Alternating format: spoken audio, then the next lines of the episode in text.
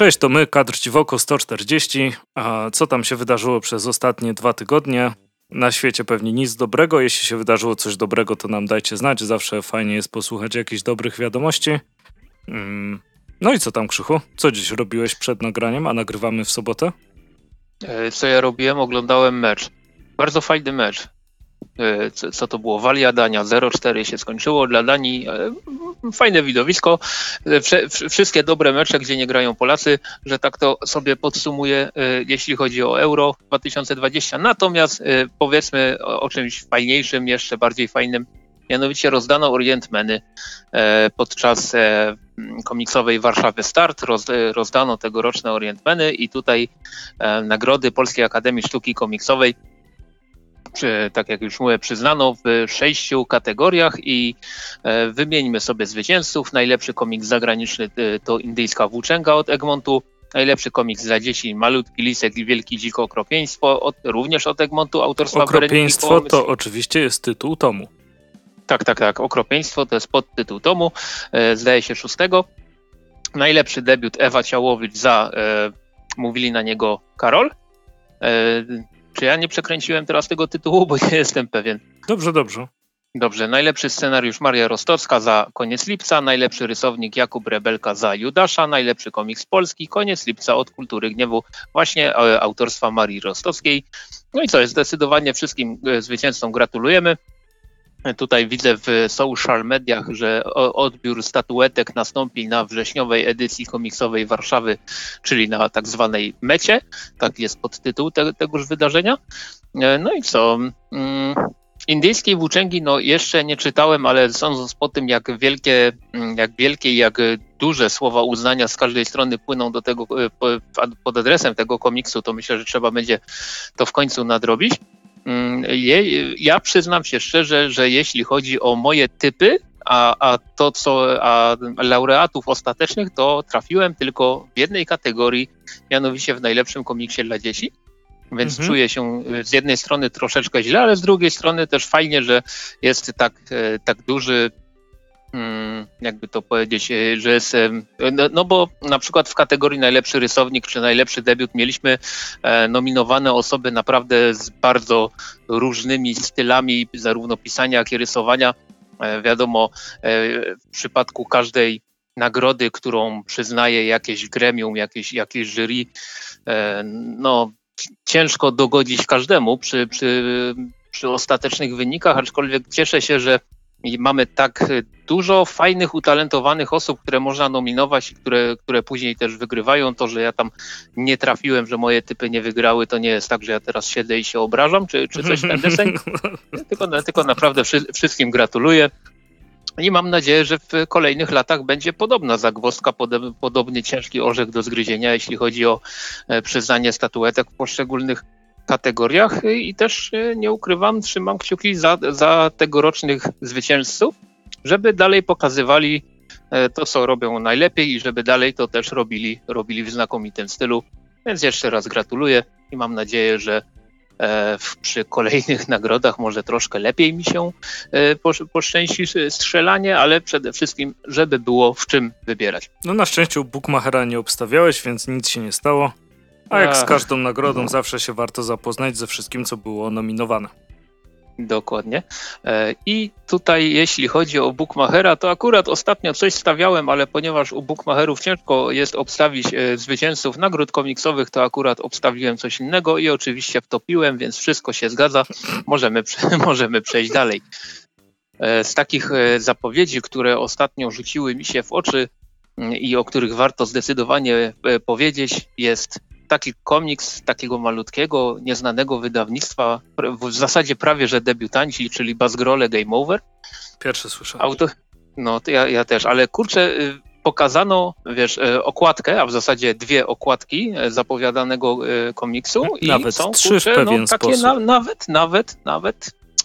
Nawet. Myślę, że może to będzie coś fajnego. I nawet Blanka możecie ewentualnie, jeśli się uda.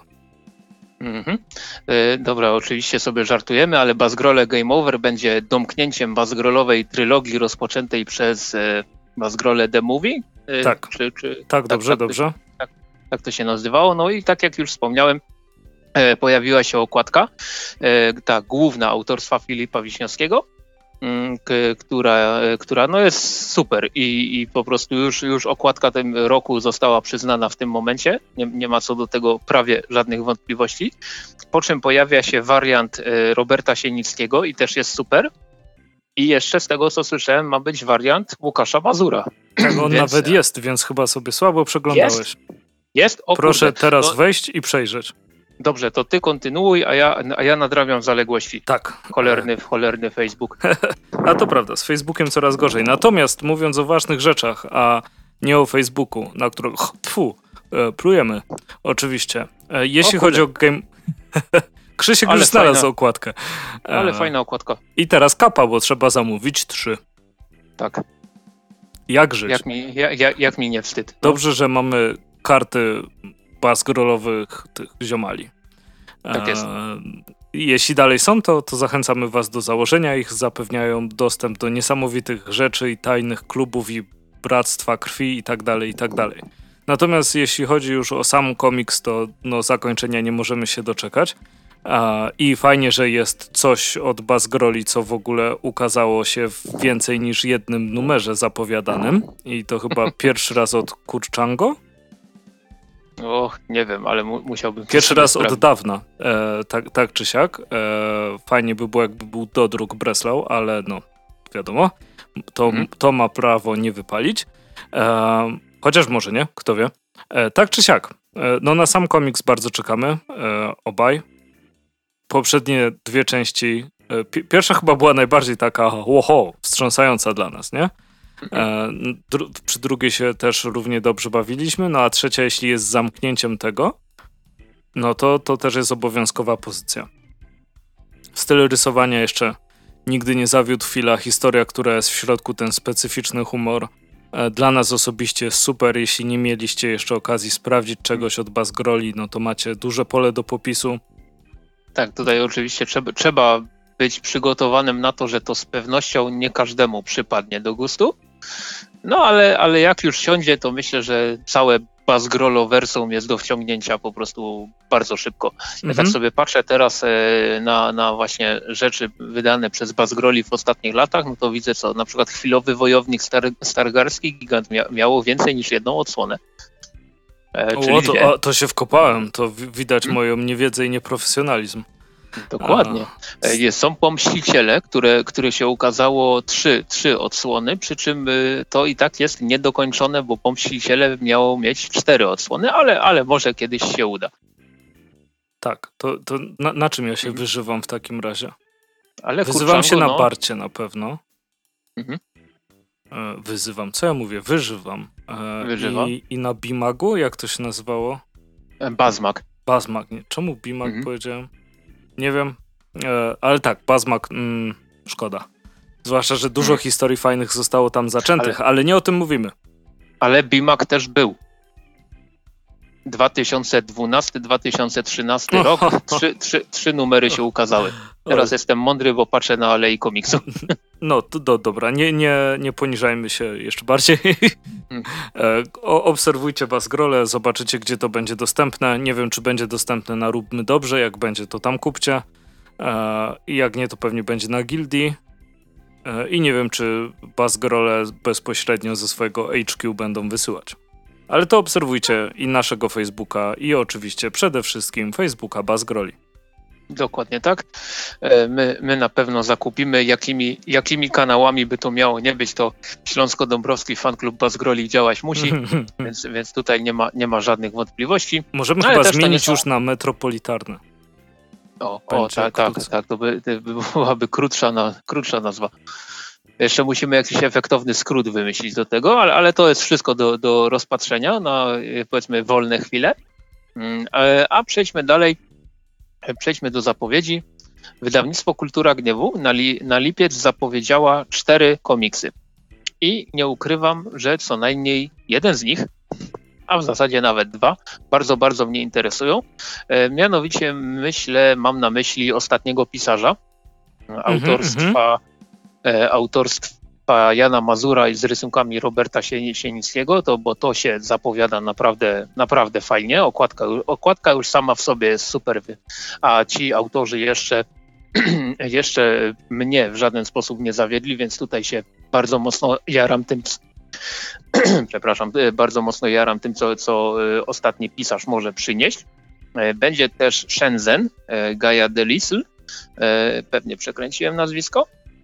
I to jest właśnie druga pozycja, na którą zdecydowanie też czekam. Natomiast jeśli chodzi o Kultura Gniewu Krótkie Gadki, to będziemy mieli 2 odsłony Dzielnego Kosmatka. To jest seria dla bardzo, bardzo młodych, małych dzieci. Tutaj nie chcę przekręcać dokładnie, jaki to jest przedział wiekowy, ale naprawdę dla najmłodszych czytelników, prawdopodobnie wręcz nawet niekoniecznie umiejących już czytać. Więc też jestem ciekaw, jak to będzie wyglądało, bo prawdę mówiąc, mój mały móżdżek nie ogarnia tego, jak można zrobić książkę dla kogoś, kto jeszcze niekoniecznie potrafi czytać, ale właśnie z chęcią sobie to sprawdzę.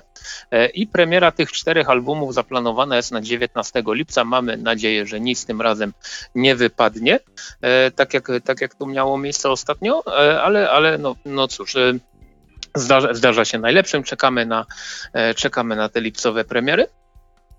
I są też zapowiedzi Egmontu na sierpień tegoroczny. Tutaj też nie będę jakoś szczególnie mocno się wgryzał w to, co ten Egmont zapowiedział na sierpień, bo znajdziecie to wszystko w katalogu, no przynajmniej większość, znajdziecie to w katalogu, który jakiś czas temu był udostępniony. Natomiast tylko tak na szybciutko powiem, że z tego sierpniowego pakietu jest jedna rzecz z wydawnictwa DC Comics, która mnie interesuje, chociaż czysto teoretycznie nie powinna mnie za bardzo interesować, bo jest z tego głównego uniwersum, od którego jakiś czas temu odszedłem. No ale ma się ukazać Suicide Squad Zła Krew autorstwa Toma Taylora, a ponieważ Tom Taylor z reguły pisze całkiem fajne rzeczy, to tutaj z chęcią sobie to sprawdzę. I na pewno też z chęcią sięgnę po ostatni tom Hitmana, też zresztą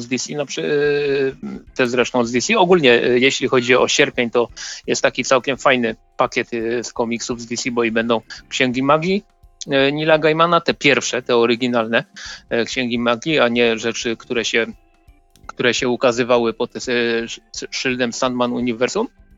No i będzie taka rzecz bardziej klasyczna, czyli Kosmiczna Odyseja, scenariusz Jim Starlin, rysunki m.in. Mike Mignola, ale jest to taki jeden z crossoverów DC z dawnych czasów, gdzie dość dużą rolę odgrywają nowi bogowie, a nowi bogowie to wiadomo zawsze wielkie hołdy dla Jacka Kirby'ego, a Jack Kirby był super, więc tutaj też jestem jak najbardziej zainteresowany kupieniem tego komiksu, a tam innymi rzeczami, jeśli chodzi o Egmont w sierpniu, to tam jakoś szczególnie mocno nic mi się w oczy nie rzuciło. A tobie ewentualnie coś? Nie, oprócz tego, co wymieniłeś, też ten Suicide Squad faktycznie to jest coś, co mnie interesuje. A tak to nie, raczej nic takiego, co bym wow. Jeszcze jest nowy Kaczogród Barksa, ale to tak w sumie tyle. I co? I to te komiksy będą się ukazywać, tak jak już powiedziałem, w sierpniu. Nie jestem do końca pewien, czy to będzie w jednym terminie, czy w 2 terminach. Tam nie jest to jakoś w chwili obecnej dla mnie jeszcze szczególnie istotne. No ale skoro już wspomniałem o tym, że jest ten komiks z Suicide Squadem, który się ukaże właśnie w sierpniu, to też trzeba przypomnieć o Suicide Squadzie, który się ukaże 30 lipca, tylko że w kinach. O ile oczywiście kina do tego czasu będą jeszcze otwarte. Chodzi oczywiście o film Legion Samobójców The Suicide Squad, który parę dni temu dostał nowy zwiastun. I powiem tak, że jak dotąd mieliśmy ten taki zwiastunik z DC Fandom, który tylko pokazywał to, jak prezentują się postacie z tego filmu. Później dostaliśmy pierwszy oficjalny zwiastun, drugi oficjalny zwiastun parę dni temu. I jak dotąd nie ma kompletnie nic, co by zachwiało moją wiarę w ten film. I to mnie bardzo cieszy. Ja się bardzo cieszę, że tak jest, natomiast jeszcze bardziej będę się cieszył, jak to się utrzyma po wyjściu z kina. Ale tak. Sam nie ukrywam, że czekam, że to jest że fajnie będzie obejrzeć taki szajs, w sensie na pewno zakładam, że będę się dobrze bawił, ale to jest raczej taka rozpierducha, nie? Nie ma się co niech oszukiwać. Spróbuję być czym innym, to będę niezadowolony.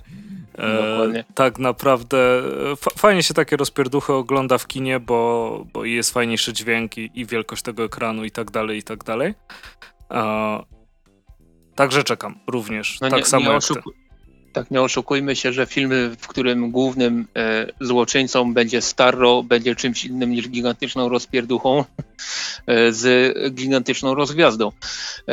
Więc ja nie ukrywam, że ten zwiastun bardzo mi się podoba, ten najnowszy. Tak jak ci pisałem na Messengerze parę dni temu, tak teraz to powtórzę, jest nienormalnie wręcz pięknie wygląda Harley Quinn. Na tym zwiastunie. W każdym ujęciu ona wygląda świetnie i to jest dla mnie, rzuciło mi się to bardzo w oczy. Natomiast to, co oczywiście Sylvester Stallone jako King Shark, też castingowa perełka.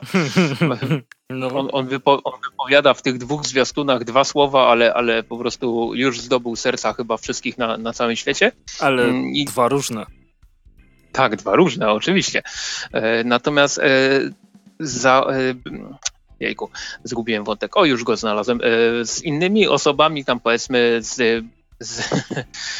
z osób zbliżonych bardziej do DC Maniaka, już mieliśmy taką małą rozkminę pod tytułem, które postacie prawdopodobnie zginą w ciągu pierwszych 5 minut tego filmu. Mhm. Nie Polka Dotman. Tak, zdecydowanie nie, ponieważ ten zwiastun, i to jest chyba taki jedyny maciupeńki minus tego filmu, on pokazuje dość dużo scen, gdzie właśnie jest ta najprawdopodobniej finałowa walka ze Starro. Polka Dotman tam jest. Więc, ale jest z kolei wiele postaci, które w pierwszym i w drugim zwiastunie migają dosłownie w 2 czy 3 ujęciach, więc już można tak mniej więcej, oczywiście o ile to nie jest jakieś dobrze zmontowane zagranie ze strony Jamesa Gunna, już można tam podejrzewać, że takie postacie jak na przykład Savant, jak na przykład ten, co będzie sobie odrywał ramiona i tłukł nimi ludzi, którego zagra na... Znaczy on w Legionie, w komiksowym Legionie Superbohaterów się nazywał Armfall of Boy, chyba, ale on w zwiastunie dostał jakąś inną ksywę. Tutaj nie będziemy teraz tego sprawdzać dokładnie, ale on się pojawia dosłownie w jednej scenie, Mongal się pojawia dosłownie w jednej scenie, więc tutaj mam już pewne typy co do tego, kto w tym filmie raczej dość szybko pożegna się z życiem, ale byłoby miło, gdybym się mylił, zdecydowanie. 30 lipca, tak jak wspomniałem, Legion Samobójców The Suicide Squad pojawi się w kinach. Trzymamy kciuki, żeby się ukazał w tych kinach i żebyśmy wszyscy mogli na ten film bezpiecznie i z przyjemnością pójść, to bo wiadomo jak jest. No i co? I myślę, ale swoją drogą to, co powiedziesz, pamiętasz jak wychodziła pierwsza część, poprzedni film Suicide Squad? I tam już po plakacie wiedziałeś, kto zginie? W sensie były jakieś większe nazwiska, Slipknot. Myślisz sobie, dobra. Nikt nie wie, kim jesteś. Tak, dokładnie. W przypadku tego pierwszego Legionu Samobójców było tak, że jeżeli jakiejś postaci się nie znało albo znało się bardzo słabo, Slipknot na przykład, no to już można było podejrzewać, że raczej tutaj dość długiej kariery tej postaci w filmie nie ma co wróżyć. Nie będzie, dokładnie. Natomiast tutaj mamy zarówno miks tak wielu dość dużych nazwisk, można powiedzieć, i tak szeroką gamę postaci, które prawdopodobnie wielu osobom nic nie mówiły do momentu ogłoszenia ich udziału w tym filmie. Więc tutaj jest zdecydowanie więcej możliwości do tego, żeby strzelać, komu uda się przeżyć, komu nie uda się przeżyć. Ja cały czas uważam, że co najmniej 4-5 osób są w tym filmie właśnie tylko po to, żeby szybko i w efektowny sposób stracić głowę bądź też inny element utrzymujący tą postać przy życiu. Ale to, tak jak już wspomniałem, wszystkiego się dowiemy 30 lipca.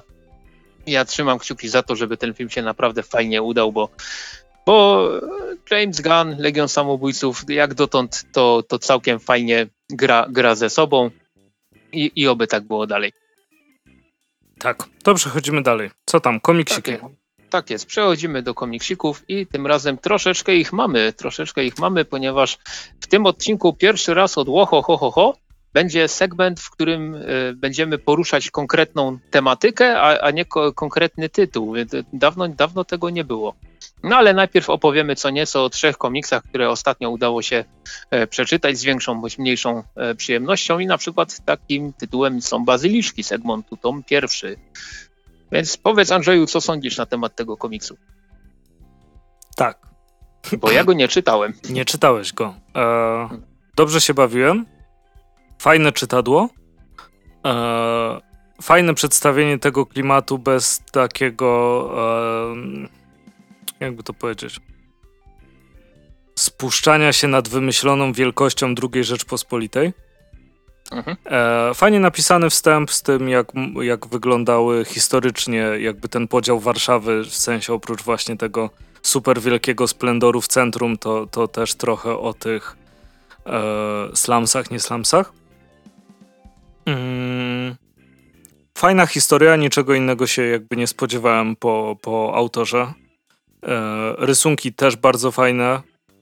W pewnym momencie jednak kolorystyka zaczęła mnie denerwować, ale to jest tylko i wyłącznie, no można powiedzieć, już mój wymysł.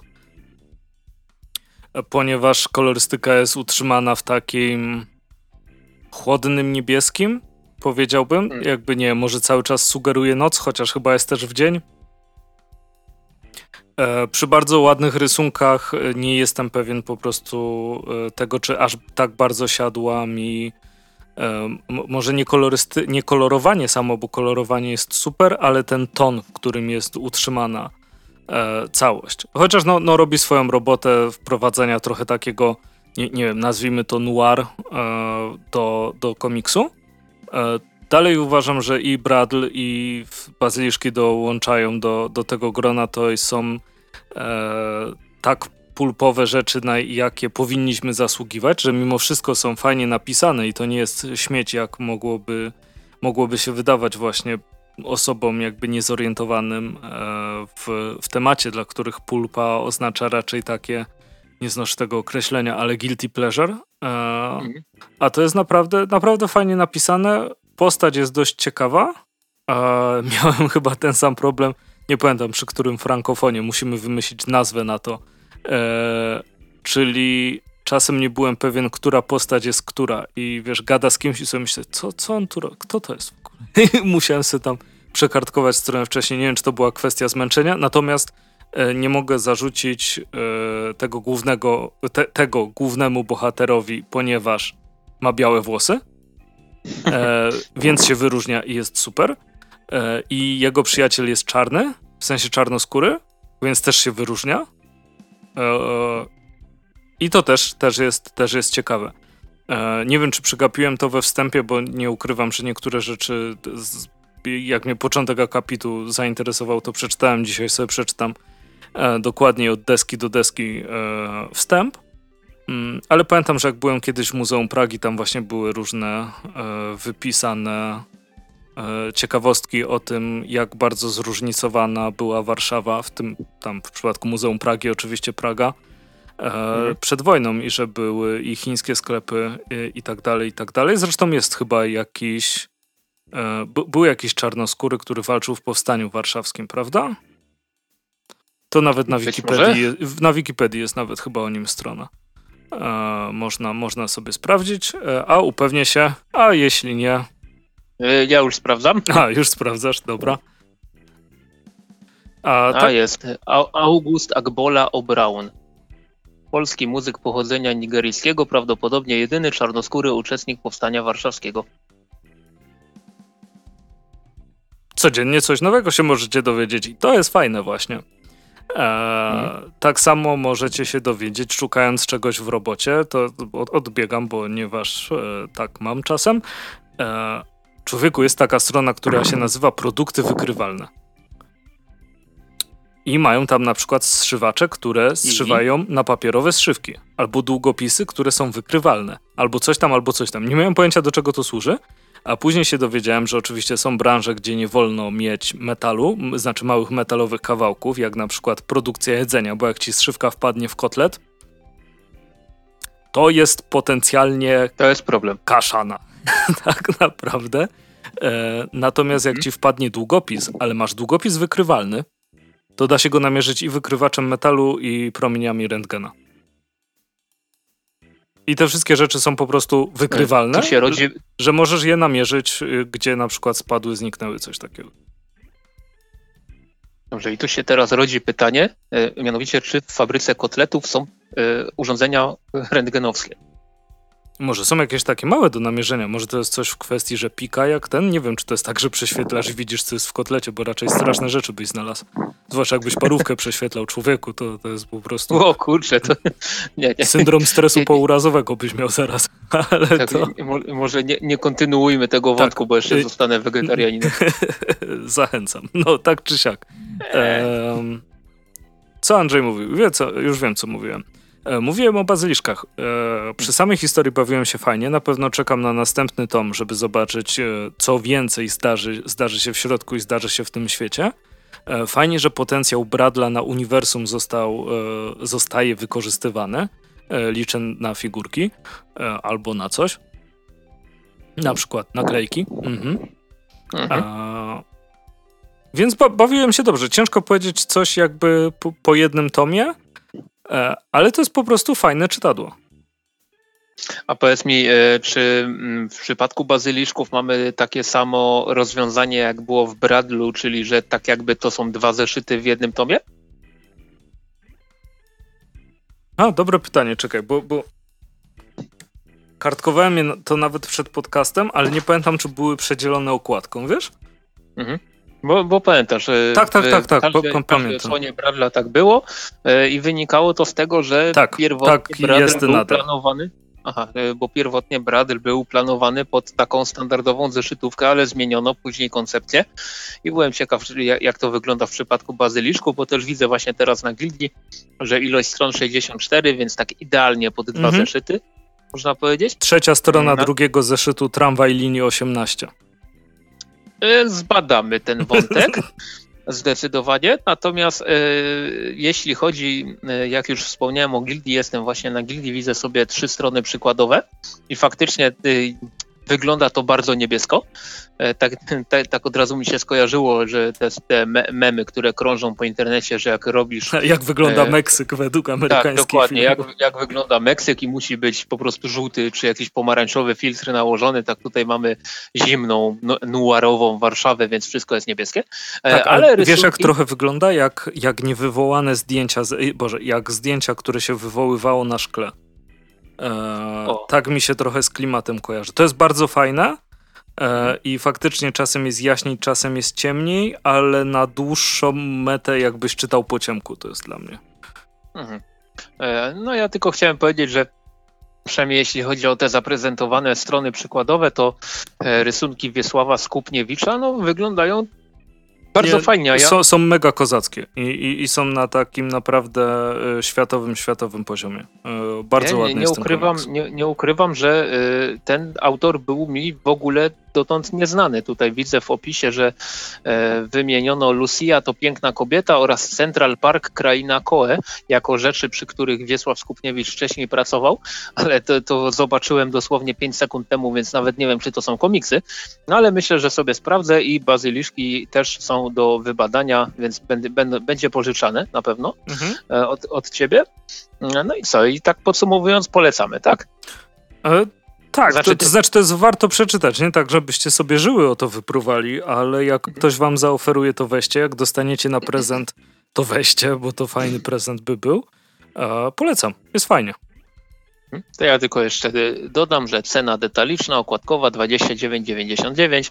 Można kupić ten komiks po prostu za około 2 dychy w różnych miejscach w internecie, więc też myślę, że jest to dodatkowy... No i to jest dobra cena. No. Dodatkowy powód, żeby po ten komiks sięgnąć. To jest świetna rzecz, jak wam brakuje do darmowej wysyłki i to wejdzie i nie będziecie niezadowoleni.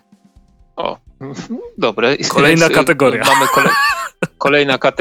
kolejna kategoria, komiks do dopchania do wysyłki, do darmowej wysyłki. Natomiast myślę, że możemy przejść do kolejnego komiksu. Zostajemy w klimatach polskojęzycznych i będzie to 30. numer Wilku Superbohater, który ukazał się już jakiś czas temu, ale bardzo długo zbieraliśmy się do tego, żeby w końcu o zeszycie, tomie udobruchać przeznaczenie, coś powiedzieć.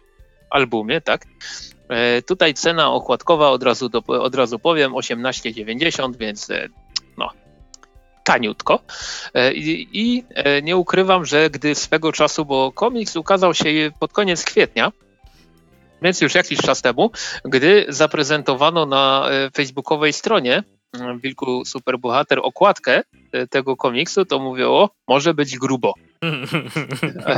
Znaczy, tak jakby standardowo w przypadku Wilka nie bywało grubo, ale tutaj już mówię, oj, może być naprawdę bardzo, bardzo grubo, a tymczasem przeczytałem zarówno główną historię, która zajmuje, no chyba prawie cały zeszyt, prawda? Ona tak, zajmuje... bardzo długa jest. Mhm. Ale no cóż, no jest to poziom, do którego Wilku przyzwyczaił mnie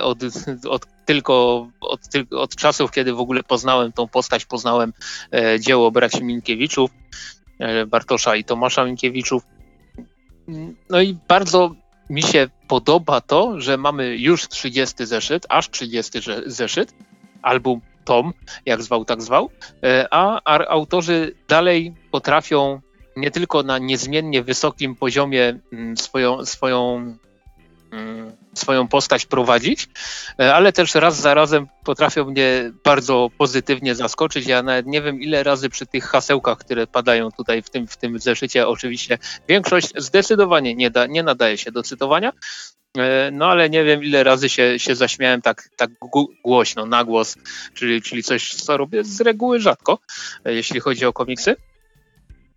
No ale co tu dużo mówić, ja uwielbiam zarówno te najstarsze odsłony Wilka, zarówno te, nazwijmy to umownie, środkowe, jak i teraz najnowsze, ponieważ no, ta formuła się jak dotąd na razie nie wyczerpuje i nawet jeżeli Wilku i ekipa cofają się w czasie, żeby skopać tyłek Hitlerowi, to wciąż mogę oczekiwać tego, że komiks będzie na bardzo wysokim i bardzo zabawnym poziomie. Tak, zwłaszcza jak włącza się na przykład wulgaryzm, przy którym się śmiałem zdecydowanie bardziej niż tak myślałem, że będę się śmiał, zwłaszcza tak, przy wyciąganiu informacji.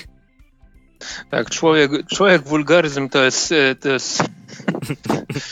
to jest mój nowy idol, to jest prawdopodobnie najbardziej polski z wszystkich polskich superbohaterów. W ogóle zwrot okupancino jest dla mnie bardzo, bardzo zabawne. I jak przy każdym Wilku, nie ukrywam, zawsze czekam na splasze i żeby sobie poszukać małych detali ukrytych gdzieś po kadrze.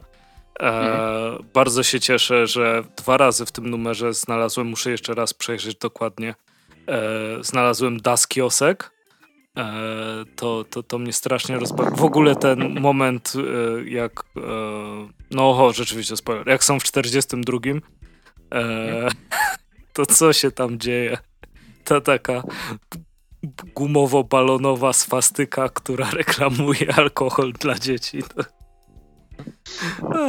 Bo bardzo, bardzo, bardzo śmieszny i nie ukrywam, że cieszę się, że też ta historia była taka długa, bo zdecydowanie się nie nużyła.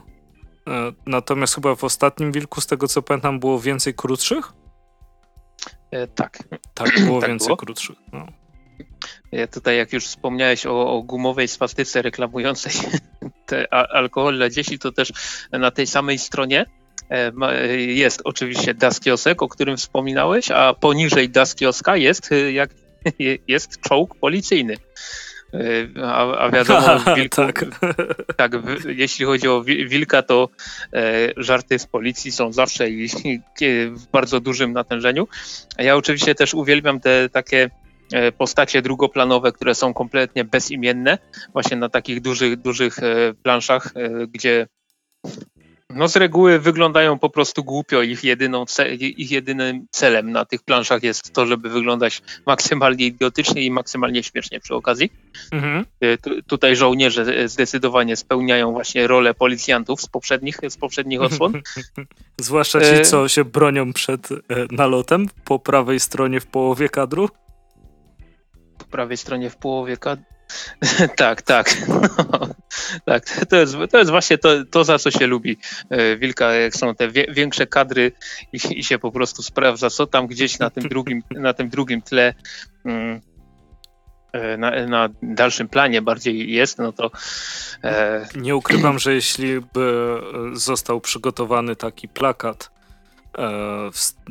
w formacie, nie wiem, A3, A2, gdzie byłoby udźgane, usrane takich właśnie malutkich rzeczy, to z przyjemnością bym sobie kupił, żeby poszukać, co tam się wydarzyło.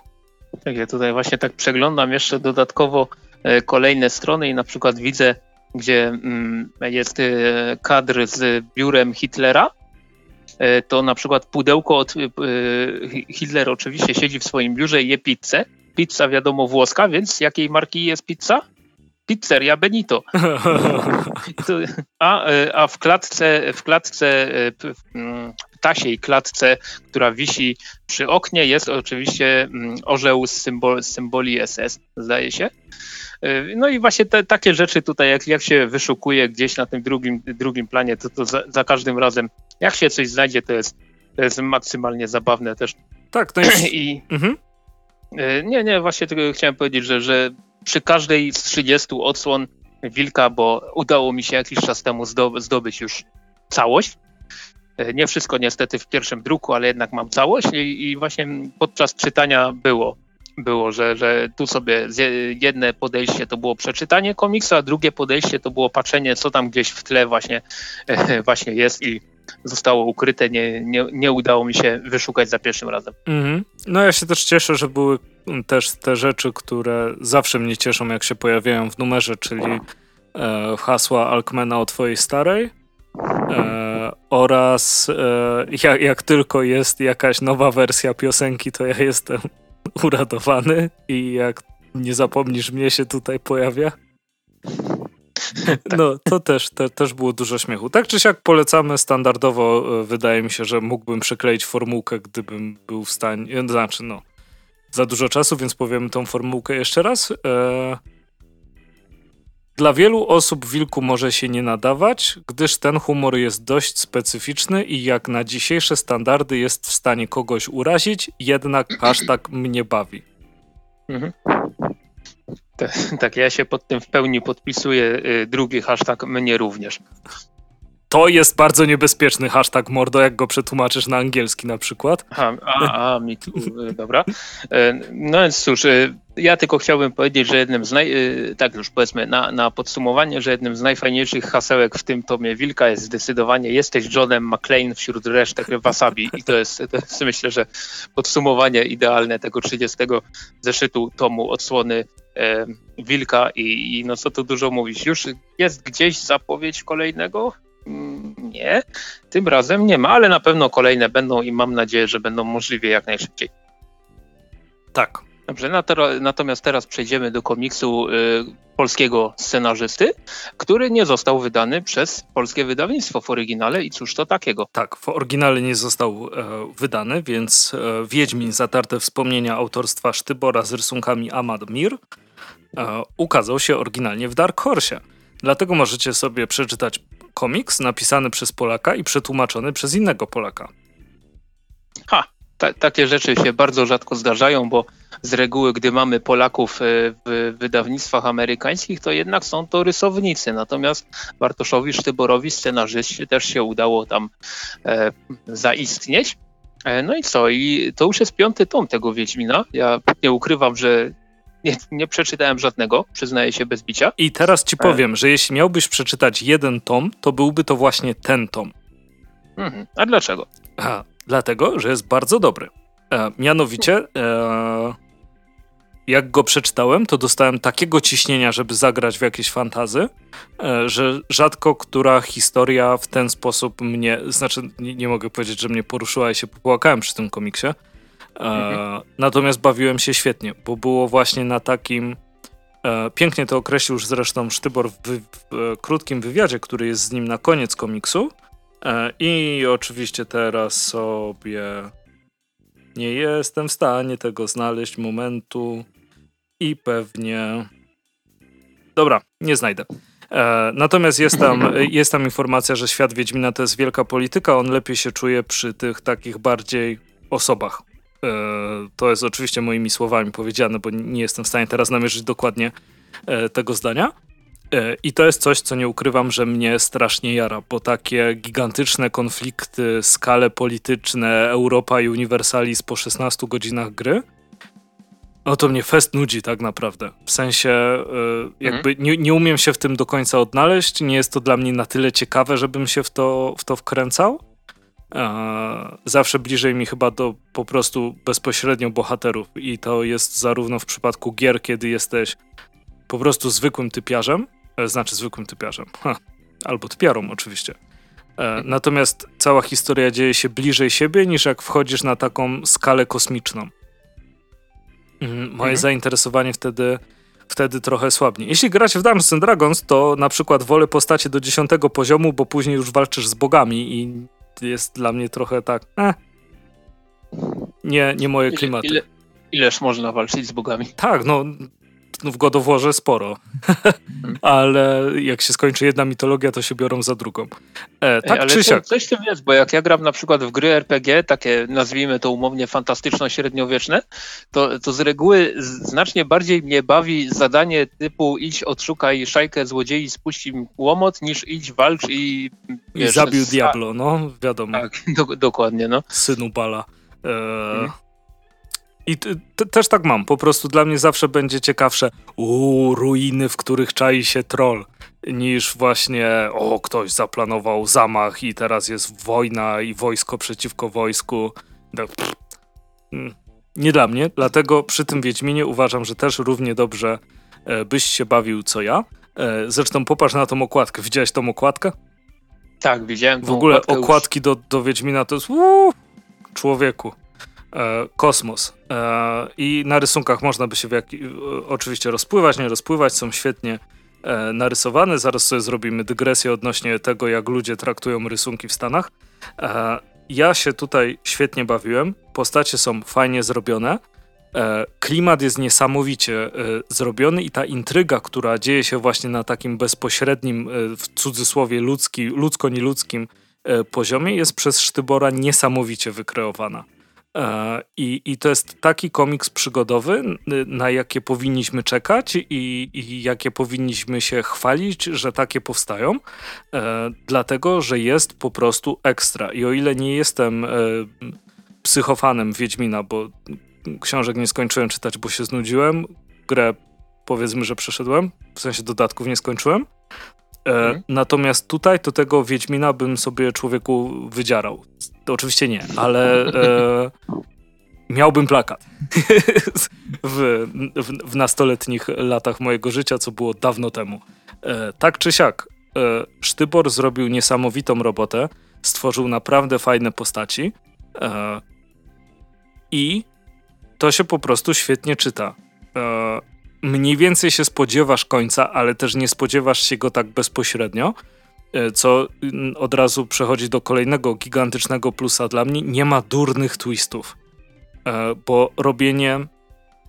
Nie wiem, co się usrało niektórym po prostu scenarzystom, że wszystko powinno się kończyć jakimś wielkim twistem, który zmienia wszystko, co się wydarzyło wcześniej. To miało swój urok, jak było rzadko. Jak z 50 filmów był jeden Unusual Suspect z tym Kevinem Spacey, Podejrzani po polsku, to tam zakończenie robiło tak nieźle, a później wszyscy się po prostu uparli, żeby każdy to wciskał i to już nie robi po prostu takiego wrażenia. A to jest czyste, dobre fantasy, świetna przygoda. Jest trochę czemu Sztybor w ogóle powinien Batmana napisać? Dlatego, że tu było więcej detektywistycznej pracy niż DC, które miało nazwę od rzeczy, którymi Batman powinien się zajmować, zrobiło przez ostatnie lata. No i to jest coś, co naprawdę, naprawdę chciałbym zobaczyć jeszcze z innymi postaciami od Sztybora. I jak na Cyberpunka mam ogólnie... W sensie nie interesuje mnie i średnio za klimatem przepadam, to oczywiście też sobie ogarnę Cyberpunka autorstwa Sztybora, żeby zobaczyć, co się tam podziało. Koniecznie po niego sięgnijcie. Jeśli wam się nie podobały poprzednie Wiedźminy, to trudno. Zamaszcie sobie po prostu piątkę na dole, jeśli wam to przeszkadza, ale to jest komiks, który jest świetną przygodą, świetnym takim komiksem awanturniczym. Jest trochę siekania mieczem, jest fajna przygoda, niesamowite rysunki. Jak sobie chcecie kupić jeden komiks na wakacje, to sobie kupcie Wiedźmina póki co. A potem i tak kupicie inne oczywiście, bo nie oszukujmy się, tak działa to hobby. Ale naprawdę warto.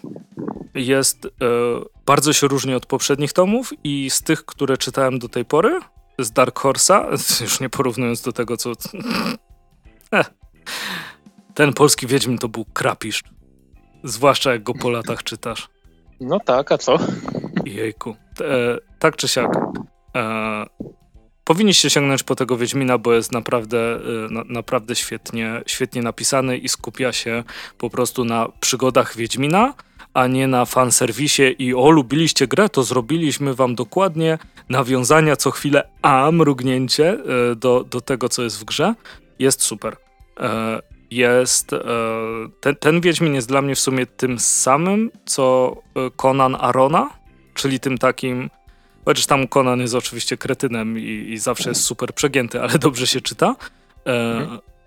To jest coś, czego nie można się wstydzić, a trzeba się chwalić, bo jest świetnie napisanym komiksem przygodowym. Polecam, rzekłem.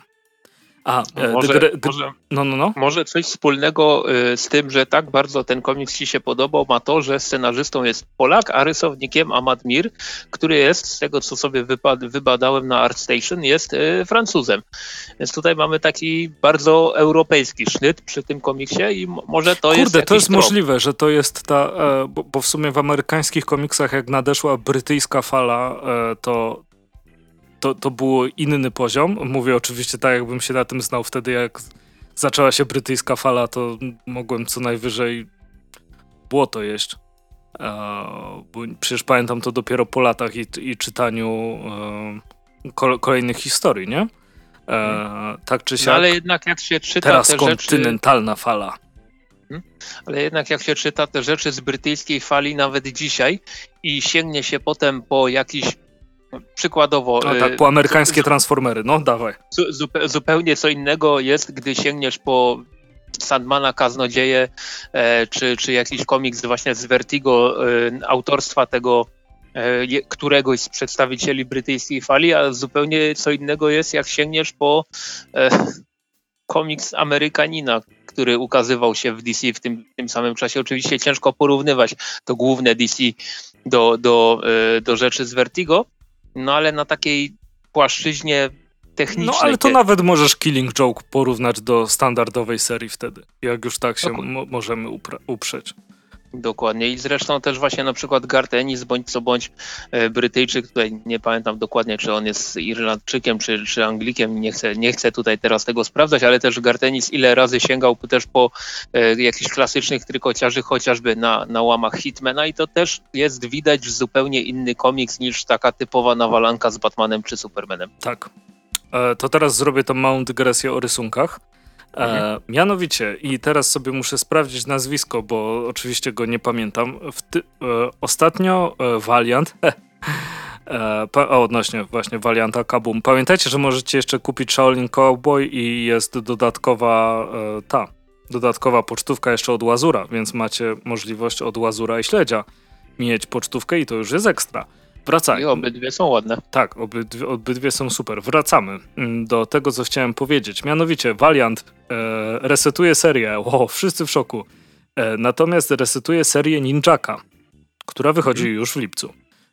I Jeff Parker odpowiada za scenariusz, a Javier Pulido odpowiada za rysunki. I widziałeś, Krzychu, jak wygląda? To ci zaraz wyślę na Messengerze, ponieważ Zobaczyłem okładkę i sobie pomyślałem, o, coś nowego. Natomiast później Andrzej wpadł na jeden z głupszych pomysłów w swoim życiu, który nazywa się zobaczę, co ludzie piszą w komentarzach. I jejku, co tam się działo? Gówno, nie polskie komentarze. Gówno, czemu daliście sześciolatkom zrobienie komiksu? Przecież to jest straszne, to nie jest ten ninjak, którego kochałem, i wrzucone zdjęcie oczywiście ninjaka z tego, z lat 90. Albo jednego z tych okładkowych, który jest tak super napompowany. Natomiast te rysunki, które stworzył Pulido do ninjaka, wyglądają naprawdę super i wyglądają jak coś, czego mi osobiście bardzo brakuje w takim superhero, czyli jak coś świeżego. Mhm. Ale tutaj muszę przyznać, tylko wtrącę, że tutaj Pulido jakby nie on. Bardzo nie w swoim stylu, bo on na przykład ilustrował Robin Year One z DC i tam już było widać, że on dysponuje takim trochę, jakby to nazwać, odrębnym stylem, nie takim stricte amerykańskim, który gdzie nazwiska artystów się po prostu zlewają w jedność, bo wszystko i tak wygląda tak samo, a on jednak pokazywał coś innego na łamach Robin Rock I. No a tutaj jest jeszcze inaczej w jego wykonaniu. No więc ja bardzo chętnie wesprę Valianta w tym, żeby nie bali się wydawać komiksów, które są w jakiś sposób inne od powszechnie przyjętego standardu superhero graficznie. Także polecam wam też zobaczyć, jak to wygląda. Możecie sobie zamówić jeszcze zeszyt jakiś. Mhm.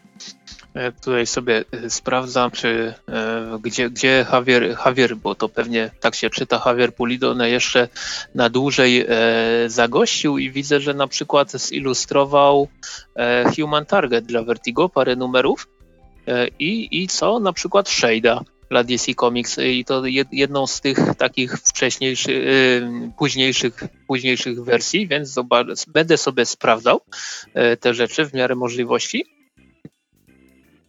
A widziałeś tak, Black Cat? On jeszcze rysował do Black Cat rysunki. W jego wykonaniu? Nie. Bardzo fajnie wygląda. Bo kojarzy mi się trochę z taką trochę srebrną erą, ale taką uwspółcześnioną trochę.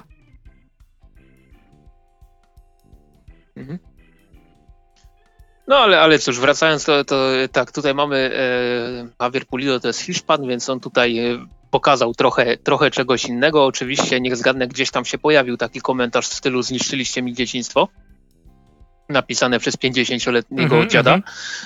Czy coś w ten deseń? No standardowo, a komiks i tak się pewnie sprzeda i tak.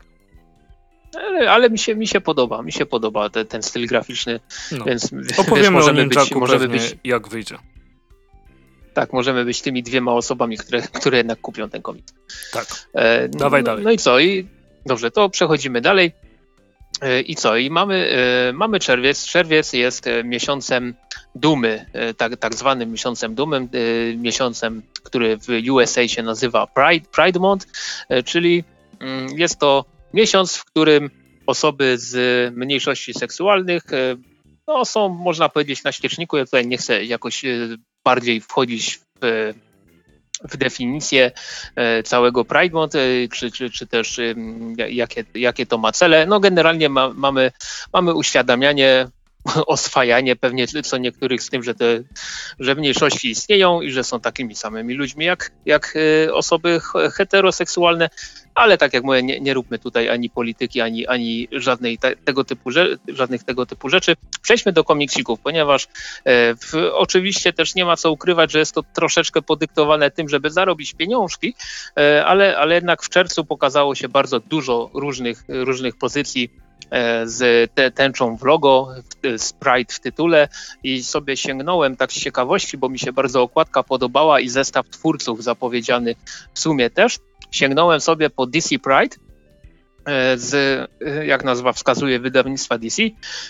Miał to być zeszycik, okazuje się, że można było się w sumie spodziewać, skoro to kosztowało $10, że to jest taki, można powiedzieć, nawet tomik, bo to ma około 80 stron, jest grzbiecik i w ogóle. I mamy tutaj taką mini-antologię z postaciami właśnie LGBT z oferty wydawnictwa DC. Na początku mamy wstęp autorstwa Marka Andriejko, tutaj sobie pozwolę go pominąć i następnie przechodzimy do kilkustronicowych, lepszych bądź gorszych, jak to w antologiach wygląda najczęściej historii. Mamy, tutaj nie ukrywam, że o kilku postaciach to się w ogóle dowiedziałem z tej antologii, że są z LGBT, ale tak po kolei mówiąc, mamy Batwoman, mamy Johna Konstantina i postać, która tak długo nie była w komiksach, obecnie się pojawiał tam Justice League Dark, ale ja tego nie czytałem, więc nie wiem jak to wyglądało. Postać się nazywa Extrano. Nie wiem, czy kojarzysz? Nie. Extrano miał zarąbisty wątek pod koniec lat 80. Ja tylko muszę sobie na szybko sprawdzić, w której to było serii, bo to była taka dość mało znana seria The New Guardians. To była seria, która wyewoluowała z takiego eventu, który się nazywał Millennium.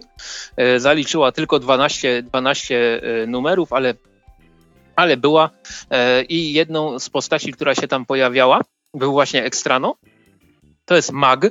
I Extrano miał wątek, on dzisiaj by w życiu nie przeszedł przez żaden możliwy komiks, ponieważ Extrano został oczywiście tam jest przedstawiony od razu jako przerwało, gej. Mordo. A, przepraszam, Extrano został od razu przedstawiony w komiksie jako osoba homoseksualna, to od razu zostało zaznaczone i w jednym z numerów Extrano został zaatakowany przez postać, która się pojawiła tylko w tym komiksie i jakoś wcale się nie dziwię, która nosiła pseudonim Hemogoblin. Hemogoblin był wampirem, albo inaczej wampiryczną postacią, która gryząc kogoś zarażała go HIV-em. I dziś ten wątek by w życiu nie przeszedł. Natomiast właśnie wtedy... No, ostro, nie? No i Extrano został ugryziony przez Hemogoblin. Extrano został ugryziony przez Hemogoblina, później się okazało, że jest właśnie, że złapał wirus HIV. No i gdzieś tam go pod koniec tej serii widzieliśmy już umierającego. Natomiast pewnie trzy restarty później nikt o tym nie pamięta. No ale taka ciekawostka, jak zobaczyłem go właśnie w historii, w której się pojawia właśnie Extrano, John Constantine czy Midnighter, to tak mówię, kurczę, ciekawe. Bo w tej historii oni walczą z wampirem, ale już nie Hemogoblinem, tylko jakąś inną postacią, tylko podejrzewam, że autor tej historii, którym jest Steve Orlando, chciał jakoś nawiązać, puścić oko do tych 5 osób na świecie, które pamiętają wątek z Hemogoblinem. Więc tutaj nie ukrywam, że przy czytaniu tej historii akurat mi się od razu włączyły flashbacki z przeszłości, jak się sięgało i czytało różne dziwne rzeczy z DC. Natomiast dalej mamy opowieść z Question, René Montoyą, później jest Harley Quinn, Poison Ivy. Dalej mamy bardzo fajną historię z Alanem Scottem, w której spotyka się on w kawiarni ze swoim synem. I po prostu, bo obecnie, to może warto też zaznaczyć, obecnie w komiksach Alan Scott jest gejem, ale jego wątek rodzinny został zachowany, czyli dalej ma byłą żonę i dzieci. I tutaj mam nadzieję, że DC tego nie spartoli w kolejnych latach, bo mamy potencjał na fajny wątek właśnie tego jego ukrytej tożsamości i tego, że tak na dobrą sprawę przez długi czas oszukiwał swoją rodzinę. I to jest dla mnie jedna ze zdecydowanie lepszych, jeśli nie najlepsza opowieść. Nie wiem, czy oszukiwał to jest tak dobre słowo.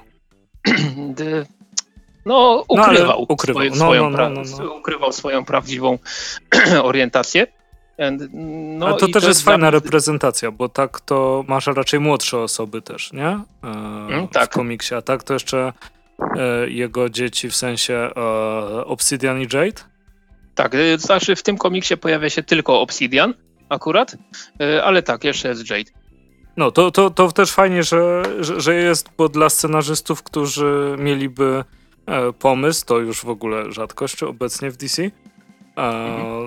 to daje naprawdę fajne pole do popisu na ciekawe historie, które mogłyby sprawić, że komuś byłoby miło się odnaleźć w czymś takim. Tak, właśnie też chciałem powiedzieć, że jest fajne w tym one-shocie to, że mamy tutaj postacie zarówno, że tak to ujmę, z dłuższym stażem w DC, zarówno starsze, jak i młodsze. Są też postacie, które dopiero co zostały wprowadzone do uniwersum i tutaj właśnie jedną z takich postaci jest, i teraz sobie muszę chwilkę poszukać, bo nie do końca pamiętam. Zaraz znajdę. Kid Quick. O, jest. Kid Quick to jest Flash wprowadzono i teraz dobrze, ja przepraszam wszystkie osoby niebinarne, ale będę używał męskiego zaimka, ponieważ złamię sobie język i mózg, żeby szukając odpowiednich zaimków, jeszcze tego nie ogarnąłem. Kid Quick jest niebinarnym Flashem i w ogóle niebinarną postacią. Nazywa się Jess Chambers, co jest fajnym zagraniem, bo Jess to może być skrót zarówno od Jessie kobiety, jak i Jessie mężczyzny, więc to mi się bardzo podoba. I tutaj ta postać na razie była tylko w evencie, który się nazywa Future State, którego w ogóle nie czytałem, więc nie wiem, co tam się działo. No i tutaj jest właśnie taka historyjka z tym Flashem, która też jest fajna. No, ta postać jest całkiem ciekawa.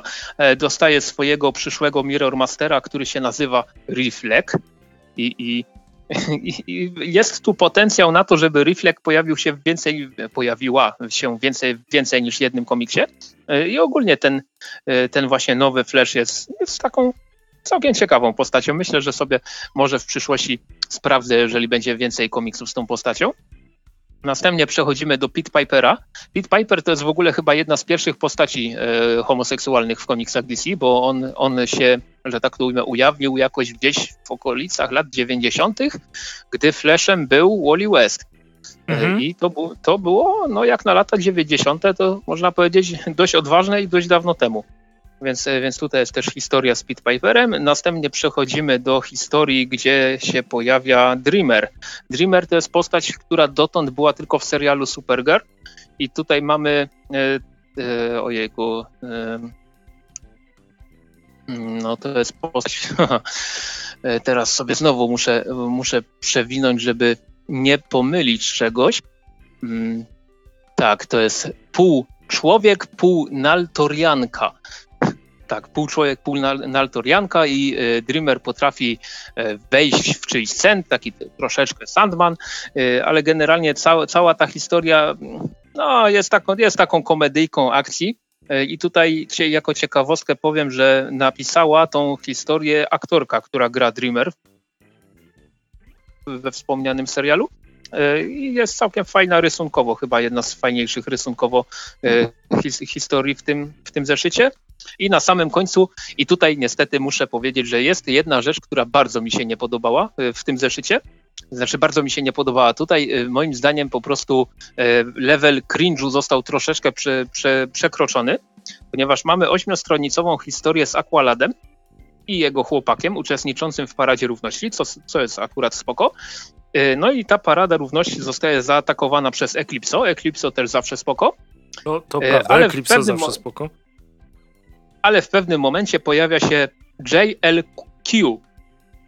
JLQ to jest Justice League Queer, założona właśnie przez gry tego wspomnianego wcześniej Extrano. I to jest Liga Sprawiedliwości złożona z postaci LGBT. Mhm. I tutaj jednak mój dzwoneczek troszeczkę zadzwonił, bo pomysł wydaje mi się dość słaby. Zwłaszcza patrząc na skład, bo wydaje mi się, że połowa postaci, która się pojawia w tymże JLQ z Midnighterem i Apollo na czele, raczej by nie była zadowolona z tego, że należy do drużyny jakiejś tylko z powodu swojej orientacji, ale może sobie dopisuje za bardzo.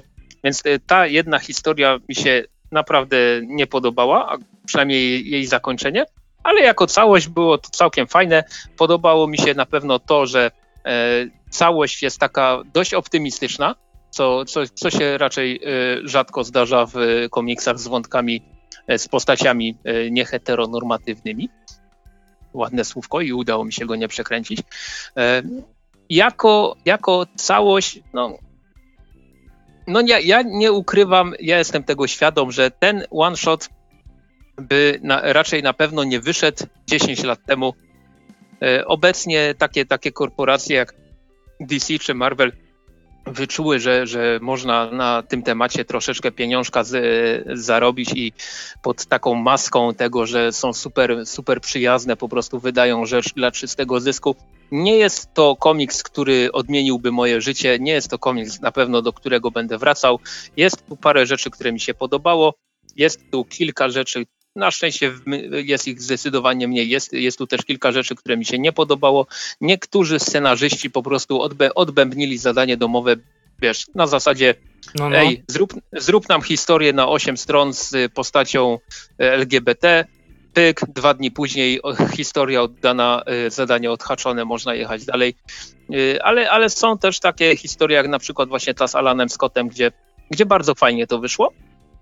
No i cóż, no tak pisząc recenzję dla DC Maniaka, tak optymistycznie napisałem na koniec, że fajnie by było, gdyby w kolejnym roku ukazała się kolejna taka antologia, tylko żeby się ludzie bardziej przyłożyli do tego. No i właśnie tak chciałbym wątek tego komiksu zakończyć, bo no, w zasadzie nie ma co więcej o nim mówić. Dobra, jeszcze jedną rzecz dopowiem, że osoba, która zilustrowała komiks z Batwoman. Tutaj mamy Trung Le Nguyen. Przynajmniej mam nadzieję, że tak to się czyta. I to jest zdecydowanie najlepiej zilustrowany, przynajmniej moim zdaniem, komiks w tej antologii. Najlepiej napisany, no jednak powiem, że ta z tym Alanem Scottem, o której wspomniałem wcześniej. No i po prostu dla takich paru fajnych momentów w sumie nie żałuję, że kupiłem ten zeszyt, ale w ostatnich dniach przeczytałem jednak dużo lepsze rzeczy z postaciami homoseksualnymi i nieheteronormatywnymi i też myślę, że zaraz do tego przejdę, bo jedna z nich też jest na przykład z DC.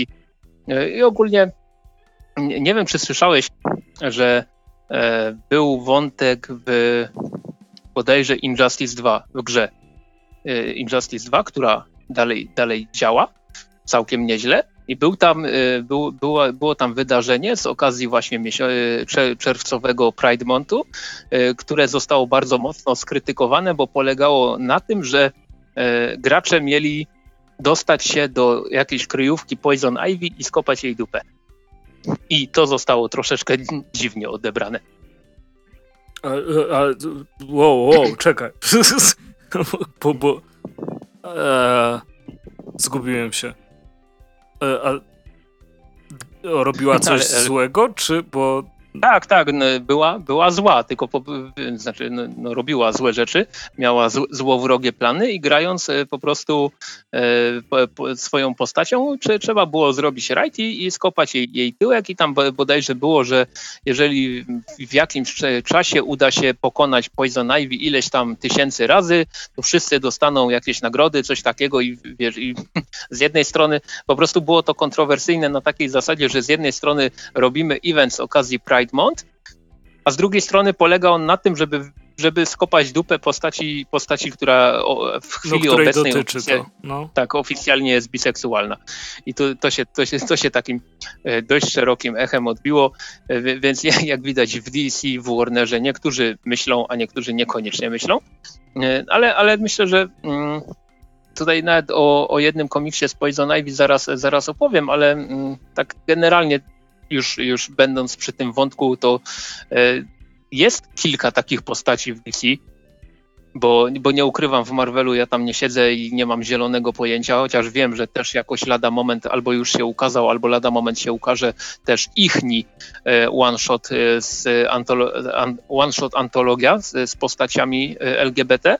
Natomiast w DC no jest tych postaci trochę i wiele z nich ma naprawdę duży potencjał na to, żeby fajne historie z nimi zrobić. No i fajnie. I Questiona, żeby znowu była wspaniałą postacią. Tak, właśnie. No i tutaj tak wymieniając na szybko jest i ta Batwoman swoją drogą, ale bym chciał, żeby w Polsce się ukazało Elegy Grega Ruki. No jest najlepsza para DC w historii, czyli Midnighter Apollo, wspomniana Question, wspomniana przez ciebie przed chwilą, no i wiele innych postaci, które w DC są i mają duży potencjał na to, żeby pociągnąć ich wątki jakoś dalej fajnie, albo żeby w ogóle wyciągnąć ich z głównego uniwersum i zrobić jakieś historie w Black Label, skoro ten Black Label istnieje. No ale na przykład mamy też ten imprint dla młodszych czytelników, czy to Kids, czy to Young Adults, bo to są jednak dwa osobne imprinty i też właśnie niedawno ukazało się Poison Ivy Thorns. To jest historia, którą napisała Cody Keplinger, zilustrowała Sarah Kippin. Jak to zwykle tutaj bywa w przypadku tych komiksów z linii dla dzieciaków albo dla young adults, młodych dorosłych, czyli po prostu młodzieży, mamy na scenariuszu osobę, która jest znana ogólnie z literatury young adults i Sarah, tutaj już patrzę, Sarah Keplinger napisała między innymi taką książkę, która się nazywa That's Not What Happened i działała też na przykład przy Dungeons and Dragons, robiąc jakieś scenariusze, więc tutaj już dodatkowego plusa ma.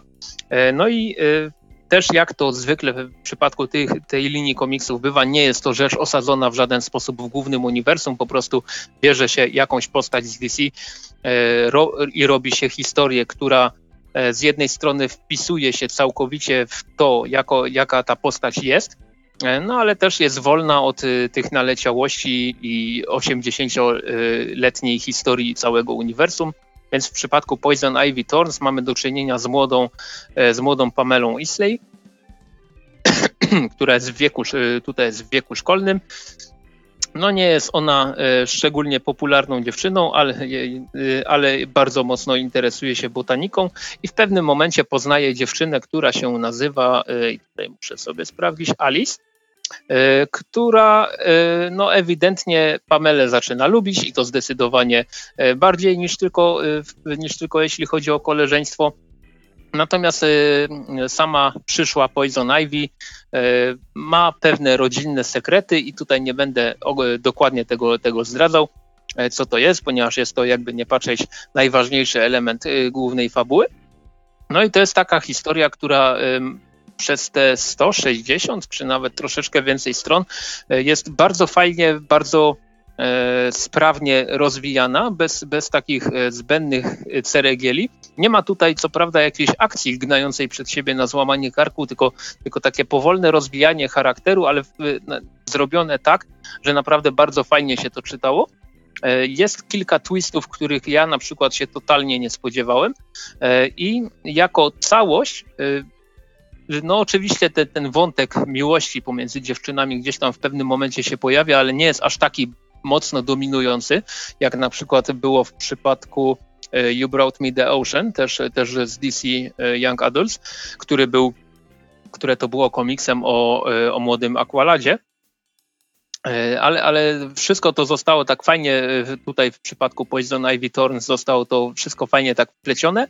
Jest to bardzo fajnie, naturalnie rozwijająca się historia, która trochę momentami śmieszy, tam gdzie ma oczywiście śmieszyć, jest jednak w przeważającej większości dość paskudnie smutna, no i ale jako całość bardzo, bardzo fajnie zagrało to mi na serduszku.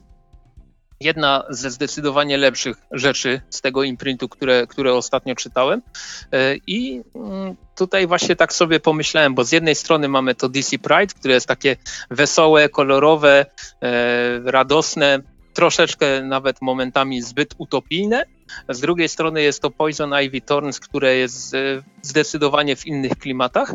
No ale w jednym i w drugim Poison Ivy się pojawia w zupełnie różnych wydaniach, w zupełnie różnych wcieleniach i to jest właśnie rzecz, która mi się bardzo podoba w tych uniwersach superbohaterskich większych, no zasadniczo mamy tylko dwa, że jest ta możliwość, Marvel może troszeczkę rzadziej z niej korzysta ostatnio, ale jest ta możliwość w DC, że można właśnie wziąć tą postać, tak jak tutaj w tym przypadku Poison Ivy i z jednej strony zrobić taką radosną historyjkę osadzoną w głównym uniwersum, z drugiej strony zrobić historię dla młodszych czytelników, która zdecydowanie jest w innych klimatach i jedna i druga historia jest bardzo, jakby to powiedzieć, w tym jest mocno osadzona w tym, kim ta postać jest. I czy to się wydaje jakoś w miarę zrozumiałe, co ja mówię? Tak, myślę, że tak. Okej. No i generalnie ja już nieraz podkreślałem, że ten cały imprint dla dzieciaków, zarówno kids, jak i young adults mi się straszliwie podoba. Tutaj sobie już rzucam okiem na maila, bo wiem, że mam w zamówieniach na przyszłe miesiące mam na przykład Mystery of Meanest Teacher a Johnny Constantine Graphic Novel, który jest właśnie już z imprintu DC Kids, czyli dla tych najmłodszych, powiedzmy 12-latków. I na okładce z Johnny Constantine z lizakiem zamiast fajurą w gębie i po prostu opis wygląda tak, że zostaje on przeniesiony z angielskiej szkoły do amerykańskiej szkoły w miasteczku Salem, podejrzane, i jest tam pewna nauczycielka, która nie daje mu żyć. Więc i tak w ciemno sobie to zamówiłem. Mam też na kolejne miesiące na przykład zamówione I Am Not Starfire, które będzie historią, nawet tutaj w Poison Ivy Torrance mamy zapowiedź kilkustronicową tego komiksu. No i to będzie historia o córce Starfire, która zdecydowanie nie chce iść w stronę tego, co reprezentuje jej matka. I też mam na przykład gdzieś tutaj widziałem, zaraz sobie sprawdzę, albo i sobie nie sprawdzę, gdzie to jest. Aha, jest Batman and Robin and Howard, które też będzie dla tych najmłodszych czytelników i to będzie o tym, to będzie komiks o tym, jak Batman posyła Robina do szkoły i Robinowi dokucza w szkole chłopak o imieniu Howard i musi sobie z nim poradzić, więc takie rzeczy będą się ukazywały, już się ukazują od jakiegoś czasu w tym imprincie właśnie, w tych imprintach DC Kids i DC Young Adults i one są świetne. One są nie tylko całkiem fajne pod kątem dydaktycznym, ale też są w większości dobrze napisane, w większości fajnie narysowane, jak dla mnie jeden z fajniejszych pomysłów DC w ostatnich latach, a to czy główną postacią jest ktoś z mniejszości seksualnej czy też nie, chociaż wiele komiksów porusza ten wątek, to akurat dla mnie jest to bez różnicy. Ja takie rzeczy jak Poison Ivy Thorns zdecydowanie polecam. I jeszcze tak już na zakończenie tego segmentu powiem, tak podsumuję szybciutko mangę od studia JG, czyli Mąż mojego brata. Wreszcie mogę się pochwalić jakąś mangą, którą zacząłem zbierać i skończyłem ją zbierać. W sensie kupiłem całość, ale było to bardzo łatwe, bo Mąż mojego brata ma 4 tomy tylko, a nie 400, więc dałem radę. I tutaj muszę powiedzieć, że często jest tak, że jak mówimy w podcaście o jakiejś mandze, to ja mówię, że męczy mnie w mangach to tak zwane przeciąganie struny, męczenie buły, jakkolwiek to nazwać, że historia ma przykładowo 15 tomów, a mogłaby się spokojnie zamknąć w 5, ale tu filerek, tam filerek, tu coś dodamy, tam coś dodamy i potem na przykład Son Goku się bije z Freezerem przez 4,5 tomu. Natomiast w przypadku historii Mąż mojego brata takich rzeczy nie ma, te 4 tomy są bardzo fajnie rozpisane i nie ukrywam, że 4 tom jest dla mnie zdecydowanie najlepszy. Tutaj wyjaśnia się historia, dlaczego Mike, czyli mąż brata głównego bohatera Jaichiego, przyjechał do Japonii. I nie tylko jest to fajne zakończenie, takie dość logiczne, znaczy dość logiczne, bardzo logiczne, ale też bardzo pomysłowe zakończenie tej historii. Ale przede wszystkim przypadło mi do gustu to, że się wzruszyłem. A dawno tego nie robiłem przy lekturze komiksu. Naprawdę tam w pewnym momencie pod sam koniec mi się na gardle coś zaczęło ściskać i to nie były ręce jakiejś osoby, którą obraziłem w internecie czy coś takiego, tylko po prostu naprawdę fajnie wzruszająca, fajnie zakończona historia, że aż nawet żałuję, że to tylko 4 tomy. No ale z tego co wiem, Tagame Gen Goroh Pewnie przekręciłem. Też działa przy innych mangach. Jest jakaś nadzieja, że wydawnictwo Studio JG sięgnie po coś kolejnego. Z czego się śmiejesz, bo słyszałem? Tak, śmieję się, bo ostatnio mój brat mówił, że właśnie słuchał, jak opowiadałeś o tej mandze i żebyś sobie wygooglał inne mangi tego samego autora. To jest tutaj pewne ułatwienie, ponieważ na samym końcu tegoż 4. tomu mamy je nawet wymienione. Mamy mamy Dom Herezji, czy pamiętasz Południowy Obóz Jeniecki, Nasze Kolory, no i generalnie jest tu napisane, iż tenże autor robi takie mangi, można powiedzieć, społecznie zaangażowane i wiesz, no ja z japońskiego to raczej nie mam najwyższych ocen, a prawdę powiedziawszy w ogóle nic nie umiem z japońskiego, więc liczę na to, że po prostu któreś z polskich wydawnictw sięgnie po kolejne tytuły tegoż autora, bo Mąż mojego brata naprawdę bardzo fajnie mi się czytało. Nie mam zielonego pojęcia, jaki to jest gatunek mangi, nie mam zielonego pojęcia, czy on się tam wpasowuje w te wszystkie definicje odpowiednie. Ja wiem tylko tyle, że naprawdę świetnie mi się to czytało. No i nie wierzę, że to mówię, ale szkoda, że to tylko 4 tomy.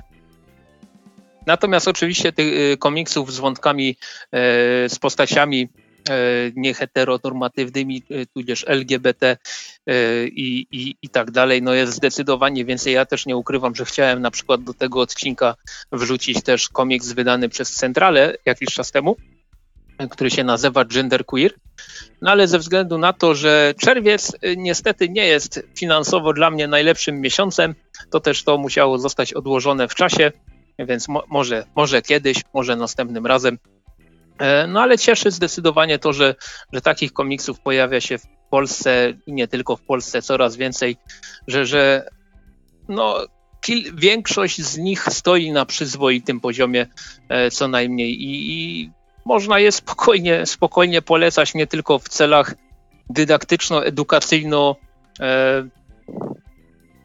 dydaktyczno-edukacyjnych, czy też nie chcę tutaj teraz zrobić wrzut wobec pewnych osób, więc sobie daruję, ale też są to po prostu dobrze napisane, dobrze narysowane, fajne historie.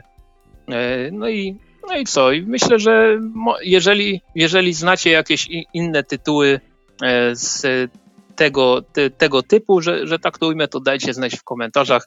Myślę, że na pewno się zainteresuje. Dajcie też znać, czy ten Gender Queer jest fajny, bo na razie słyszałem same pozytywne rzeczy, ale możecie mnie jeszcze upewnić w tym. No i co? I myślę, że będziemy kończyć już ten odcinek. Tak.